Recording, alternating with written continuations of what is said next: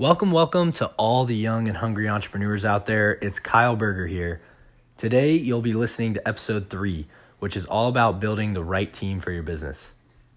I could send you countless articles and examples of how to choose the right people for your team, but when it comes down to it, Startup Land runs lean and mean in terms of finances available to pay that team. Coworkers are essential to having a successful startup. Being a one person band will eventually lead to you hitting a self destruct button because of the amount of stress you'll endure. So, that first question is when's the right time to start hiring? The answer is as soon as you've proved yourself that this is something you'll truly commit to. Once you've committed to that idea or product, you got to build a team up around you for support and take on that large workload with you and hold you accountable. Accountability is a huge part of a successful launch and continuous growth. If you want to build something larger than yourself, then you must be comfortable with feedback from a team around you who is going to hold you accountable. Of course, there's criticism in any leadership position, which we'll get into another time, but today we have to talk about hiring a team that won't be afraid to hold you accountable with feedback.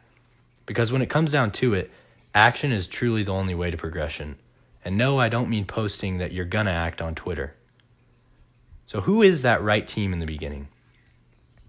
These team members are going to inevitably be tied to you in some way.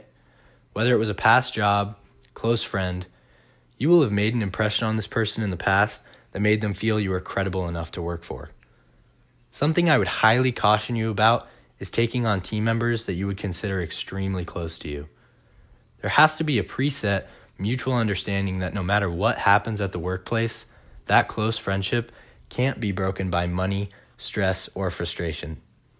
This is easy to say to someone when things are fun and just getting started, but once the ball is really rolling, how are you supposed to take action and make sure these friendships don't die? I'll give you an example. My partner in my car detailing company was a great friend of mine in school before we got started. We worked on several projects previously for clients and knew that we would spend a lot of time together if we started this business. We ended up being roommates, business partners, and friends all at the same time. I can't lie, it was an insane amount of time we spent together. A classic look at that bromance situation. There were several arguments that occurred, and several positives that came out of our partnership as well. But one argument nearly tore our friendship apart. What did we do to repair the situation?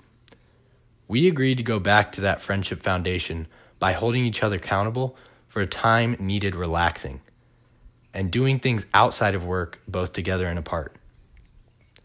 Although spending more time together might not sound like a solution at all, it all depended on what we were doing with that time. This story again goes back to accountability. It's truly a vital component when choosing a team. The next is choosing the people you will actually delegate important pieces of the business to. If you are crazy about how money is spent, then don't immediately hire someone to help you with finances. Do that yourself. Delegate what you know you aren't talented in and learn something from your team along the way. As obvious as it may seem, ask that person what they're talented at and can best be doing to help your company get off the ground and grow in the future. When running lean and mean, that person will end up receiving tasks or projects that they may not entirely be qualified for. So make sure the bulk of their work is what they want to be doing. Now, we've talked about accountability and who to hire.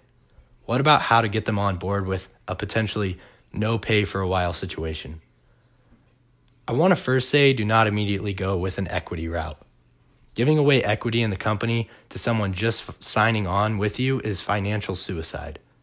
There has to be a commitment to you that they will stay on no matter how close they are to you, and the only way to prove that is with time. So, how much time is enough? You can tell through their attitude. If every day is a struggle to get that new team member in the door, or respond to emails or get the small things done, then you should never trust that person with equity in your company. So, if not equity and not money, how does this person find the startup interesting at all? You're going to have to make a work now and pay later deal with that person. It won't be easy, but there has to be a commission on clients they bring in at first, or some sort of written agreement on a certain amount by a certain date. Now, what we are talking about is a lean and mean startup. So if you have the funding to pay the person, do the right thing and pay them. But most garage style startups don't have the luxury. Get it out in the open that there won't be a bi weekly paycheck direct deposited into their bank account, but still let them know that your promise will be kept because remember, your team members will somehow find you credible or this conversation would have never began in the first place. So how do you keep an unpaid or underpaid team motivated through dry spells and workflow? Some would say it's a startup. There should never be dry spells and workflow. Always keep grinding all the time. That could seem like a no brainer from the outside, but there will be so much work. Everyone has something they have to be doing all the time. But just like I said in the last podcast, there are tons of unforeseen challenges in a new business. The best, the best fix to this is to become a better delegator. But there are, of course, going to be times that explaining something to someone else would be much harder than just doing it yourself. So, the best thing I can suggest is give new team members the freedom to personally develop while working for you. If you crack a whip on new team members in a new company, they will have a much easier time leaving from the get go. Give them the freedom to use extra time elsewhere so they can be charged and ready to go when the time comes for an influx of work. The last thing I want to touch on is giving your team a why behind the work. There should always be a root reason for everything someone is doing, from simple data entry to complex sales. If you can't find the why behind what you're doing, don't do it. And especially if you can't find the why behind why someone else is doing something for the company, don't tell them to do it. Let's break this all down into digestible action, action items on our YHE action plan. To start, get in contact with five people who you know would find you credible through previous conversations, jobs, or other relationships. Hire only the number of team members that you are able to delegate tasks to and have the time to train. If you only put one hour of explanation or training into a team member on their first day, second day, and so on, then they will in no way perform the way you wanted. Do not directly go to the equity route with new hires, especially with a lean startup. Get a commission or written note promising value in another way drafted before you even begin conversation with potential new hires. When money becomes available, deliver on those promises. Remember, these initial people believed in you or your business for whatever reason, so rewarding them is a huge part of retaining employees. Be active with business partners outside of the workplace at least twice a week. Whether that be together or separate, let each other know that you are somehow blowing off steam. Be sure to devote a large amount of time to training and schedule out an agenda as well as to the why behind your company before the new hire's first day.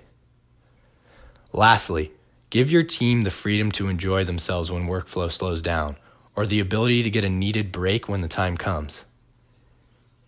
If someone is no longer able to personally develop under you, then it's probably time to look into a problem with your workflow between the team. Always be open to a change in that workflow because the team as a whole will know what's best. Not you alone will know what's best because you won't be there for everything once the team gets to about beyond four people. For now, that's how to get a lean startup team and grow your business bigger than yourself. Feel free to email any questions or comments to YH entrepreneurs at gmail.com.